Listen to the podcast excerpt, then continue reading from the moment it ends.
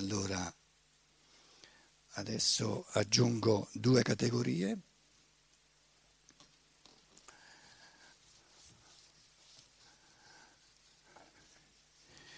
Non chiedetemi di essere, eh, come dire, di, ehm, che sia strutturata più di tanto, eh, non si può fare un discorso sull'amore eh, eh come se fosse una, un sistema metafisico, quindi devo andare un po' per aforismi, devo andare un po' a ruota libera, un minimo di fantasia eh, ci vuole eh, parlando dell'amore, quindi non venite a dirmi che eh, la tua conferenza non è stata sistematica, che, che prova, eh, eh, ti, ti, prova la prima cosa, il sillogismo, la, pri, la, prima, la, la, premessa, la seconda frase, la terza frase, eccetera. No?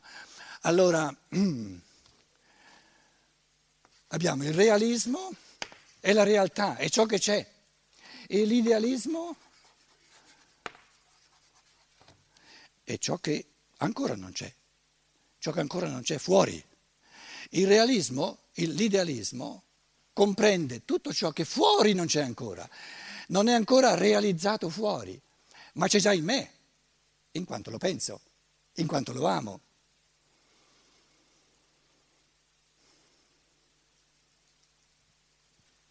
Adesso io vi chiedo, ma che tipo di linguaggio è? È un linguaggio veramente che è intriso di peccato originale, un linguaggio che dice sì, però tu dei tuoi ideali hai realizzato ben poco. E che si intende per realizzare? Buttarli al di fuori come se la materialità fosse la sola dimensione del reale. I miei ideali che io porto dentro di me, che penso, li porto nel pensiero, li porto nell'amore, nel dinamismo del mio essere, sono al massimo di realizzazione nel mio essere. E realizzarli al di fuori significa depotenziarli il massimo di potenza, di forza c'erano dentro di me. E perché vengono depotenziati? Per, perdono potenza, forza quando li realizzo fuori, che poi è soltanto un'altra forma di realizzazione, meno forte. Perché realizzarli al di fuori significa di necessità fare mille compromessi con la realtà, col realismo. Perché una persona che vuole fare qualcosa, vuole realizzare qualcosa, senza ce l'ha potenzialmente, realmente nel suo spirito pura. Per realizzarla fuori deve venire a compromesso con la realtà che c'è, se no non realizza nulla. Quindi quegli idealisti puri che vorrebbero mai inquinare i loro ideali sono quelli che non fanno nulla e poltriscono dall'inizio alla fine. Quindi realizzare al di fuori un ideale, passo per passo, significa avere il coraggio di abbassare il colpo, come si dice, di abbassare il tiro, perché la realtà si presenta così com'è. O tu fai i conti con la realtà così com'è e allora realizzi del tuo ideale che è realizzato nel tuo pensiero, è realizzato nel tuo amore, realizzi quello che in questo momento è possibile, oppure non fai nulla. E questa struttura interiore di non capacità di compromesso, perché la capacità di compromesso suppone una forza ancora aggiuntiva, che è quella di cimentarsi con la realtà, di non mollare. Siccome questa forza ancora aggiuntiva di non mollare, perché gli ideali sono così forti che non possono rinunciare a realizzarsi, per quanto è possibile, noi abbiamo sempre più persone che sono Aussteiger, come si dice in italiano. Com'è? Com'è? No, ci sono parole in italiano, Aussteiger. Rinunciatari, disfattisti che, che, che, si tirano fuori, si alla, darsi alla droga è un Aussteiger. Per esempio, si arrendono, sì, ma proprio si tirano fuori, si tirano fuori. No, no, no, ci sono parole in italiano, santa pace, ma che... Eh, ehm, non è soltanto il disfattismo e il menefreghismo, è proprio mandare a ramengo tutti quanti. Rinunciare. E diventano bohemien, diventano eremiti. La società è sempre più piena di persone che interiormente sono eremiti, hanno rinunciato. No, no. Rinunciatari, sì, comunque ci, ci intendiamo, io cercherò, non ho il dizionario italiano, ma ci sono parole. Comunque ci siamo capiti. Quindi fa parte de, di questa tensione dell'amore che noi chiamiamo idealismo, adesso lo sto chiamando idealismo. No? Nell'idealismo vero e sincero, non quello, quello di poco conto, è compresa la forza di realizzarne al di fuori soltanto ciò che è possibile, perché se io voglio realizzare più di ciò che è possibile, è la scusa migliore per non far nulla.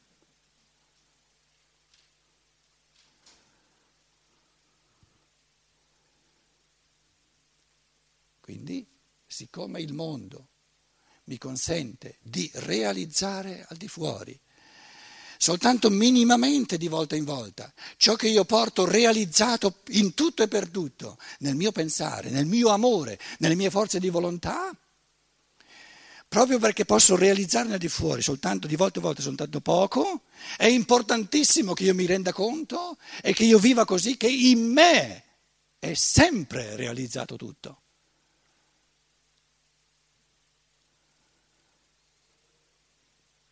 Ed è questa la forza dell'amore.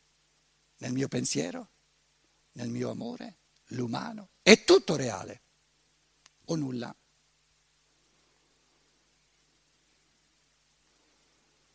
E questa forza della pienezza, questa pienezza interiore, che, che, che non viene a, a, patti sull'umano, o, o lo prendi tutto o non c'è. Immaginate voi, se uno questo pensiero lo pensa fino in fondo, è, è compreso nel concetto che dà una forza che non molla mai. E questo i greci hanno chiamato eros. Tra l'altro noi diciamo in italiano l'eros conoscitivo. Che c'entra con l'erotica? È un eros, un amore, una spinta, un dinamismo a conoscere, capire sempre di più. Eros conoscitivo, c'è l'espressione. Proprio perché la parola eros eh, poi è andata giù verso il corporeo, che è il dato di natura, che non è né bene né male, il dato di natura non è né bene né male, è di natura.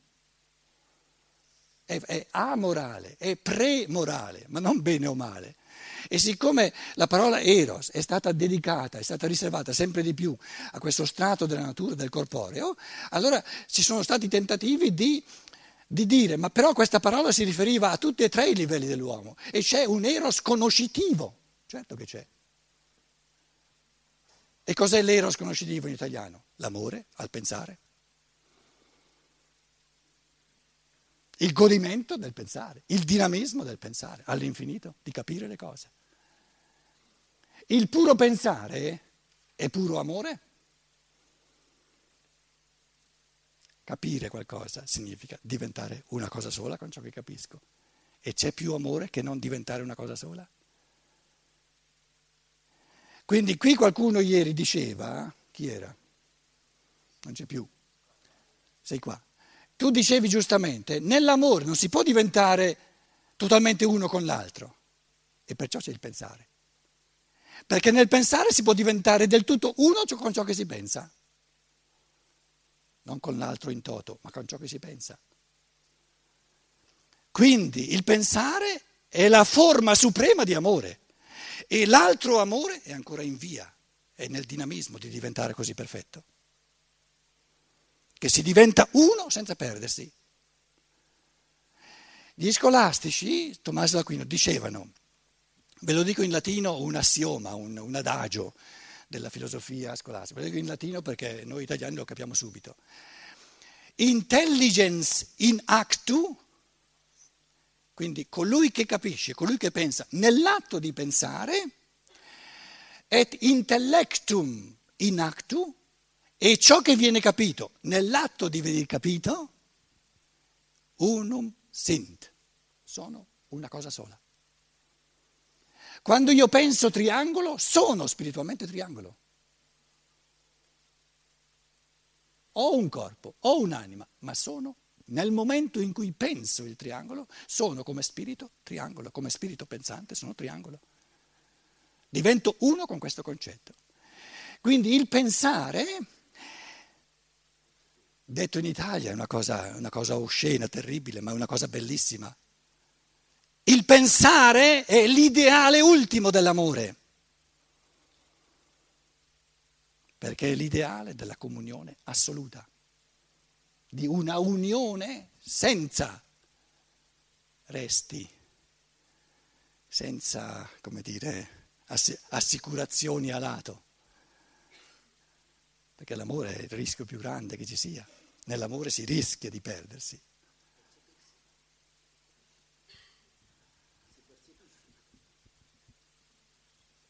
nell'amore ti percepisci, ti senti, esisti in quel momento. E quindi è presa di coscienza. E perciò sei un altro, non sei uno. E nel pensare cosa percepisci? Nel pensare, cioè dire io sto percependo, sto percependo l'altro me, cioè io so, no, ho coscienza. No, tu stai pensando cerchio, un concetto, ma, pensare, pensa concetti, pensa eh, il corpo di me. Tu stai pensando il concetto di cerchio pensi, crei. Creando, bene, hai realizzato qualcosa. Quindi amare è creare movimento, creare queste energie, creare questo idealismo, creare questo dinamismo. Ok, ok, allora prendo le tue categorie. Nel pensare io posso creare dal nulla, quindi è un amore puro, perché il concetto di triangolo o lo creo io o per me non c'è. Nell'amare non posso creare l'altro dal nulla perché c'è già. Il mio concetto di triangolo non c'era prima, c'era il nulla di questo concetto e lo creo dal nulla, in tutto e per tutto. Quindi posso diventare uno, una realtà sola, perché l'ho creato io, l'altro non lo posso creare io. Perciò il pensare è la forma suprema dell'amore e ciò che noi chiamiamo amore è in via di diventare così supremo. E cosa presuppone? Che, che il, il, dato di, di natura, che è strutturalmente l'evidenza dell'alterità, venga nel corso dei millenni sempre più spiritualizzato, finché la materia, cieli e terra passeranno nella misura in cui gli esseri umani diventano puramente spirituali, diventano puramente pensabili e amabili nella perfezione.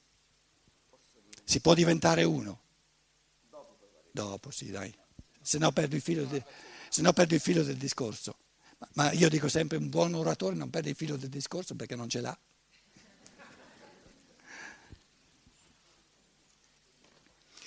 Comunque sono tutti pensieri buttati lì, eh, diciamo, ehm, per, per, ehm, sono tentativi, via. Ehm, di articolare cose, in questo caso grosse, profonde. E io, io dicevo, eh, chi è in noi il grande idealista, il grande realista e il grande idealista?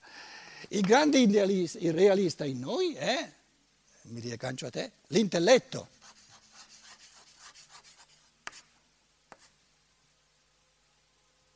L'intelletto può soltanto capire la realtà che già c'è, perciò è realista.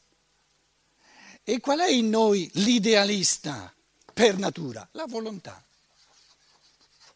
Adesso ricamo un po' su questo binomio, che è un altro binomio di quelli di prima.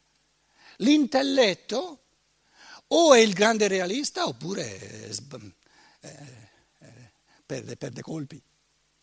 Quindi l'intelletto che poi è un'altra, un'altra parola per dire il pensare, è fatto per cogliere la realtà che già c'è, la realtà che c'è. La volontà, se io voglio ciò, qualcosa che già c'è, non è volontà. La volontà può soltanto volere qualcosa che ancora non c'è. Quindi la volontà, nel volere qualcosa, l'essere umano è per natura idealista, per natura tende a qualcosa, vuole qualcosa che, che ancora non c'è e che, e che vuole realizzare eh, ricordandoci però che noi abbiamo un concetto di realismo, di realtà e di realizzazione che è del tutto materiale. intendiamo reale, realizzato soltanto ciò che è realizzato a livello della materia, a livello percepibile. E questo presuppone il peccato originale del pensare, che il pensare che la coscienza è talmente caduta dentro al mondo della materia che ritiene reale soltanto ciò che è materiale, percepibile, e non reale, orribile dictu, tutto ciò che è spirituale. Quindi si tratta, diciamo, la redenzione del pensare è il dinamismo più forte che ci sia. Soltanto il pensare, soltanto la coscienza è caduta. E doveva cadere, perché questo cadere della coscienza dentro all'elemento materiale era il presupposto necessario per diventare individualizzati. Quindi il cosiddetto peccato originale non è un fatto morale, ma è un fatto di coscienza. È che la coscienza umana doveva perdere di vista la realtà di ciò che è spirituale, considerare reale solo ciò che è materiale per unirsi abbastanza con ciò che è materiale e diventare autonomo e singolo. E ora si tratta liberamente di capire la struttura dell'evoluzione e di redimere la coscienza, di redimere il pensare e creare un tipo di pensare per il quale ciò che è spirituale è una realtà e ciò che è materiale neanche una mezza realtà. Perché la betulla materiale oggi c'è, domani non c'è, che realtà è? Il corpo materiale oggi c'è e domani non c'è, fra cent'anni se volete, siamo, siamo generosi. Che realtà è? Lo spirito è realtà, tutto ciò che è materiale L'Oriente ce lo dice da sempre, Maya, parvenza. Se vogliamo percepibilità del reale, ma il reale che si rende percepibile resta reale nello spirito? Si rende percepibile la realtà spirituale, la struttura di pensiero della betulla, che poi è il presupposto perché salti fuori la betulla, si rende percepibile nella betulla, ma la realtà della betulla la realtà operante è la struttura di pensiero. Perché senza la struttura di pensiero della betulla non, non nascerebbe nessuna betulla, non crescerebbe nessuna betulla. Quindi la redenzione, questo, questo amore, questo dinamismo evolutivo è proprio, è proprio, questo intento ancora non capito a sufficienza di redimere il pensare, di redimere la coscienza. Perché la cosiddetta caduta è una caduta di coscienza. La coscienza è caduta nel mondo materiale e questa caduta era necessaria per acquisire l'individualità autonoma. Ora, mantenendo, potenziando sempre ulteriormente la, la, la, diciamo, l'autonomia di pensiero, ci riconquistiamo nel pensare e nell'amare la realtà di ciò che è spirituale. Perché se uno mi dice io ti amo, io gli posso chiedere, ho il diritto di chiedere, e chi ami tu in me? La mia carcassa? La ami quando ho vent'anni. Eh, è questo bel tipo di, di, di amore, eros, che ti dà la natura. Vabbè, te lo concedo, via, ho vent'anni, me la godo, ce la godiamo insieme. E 60 anni dopo? Continuo, seduto a me, continuo a dire io ti amo. E adesso che ami in me? La carcassa vecchia.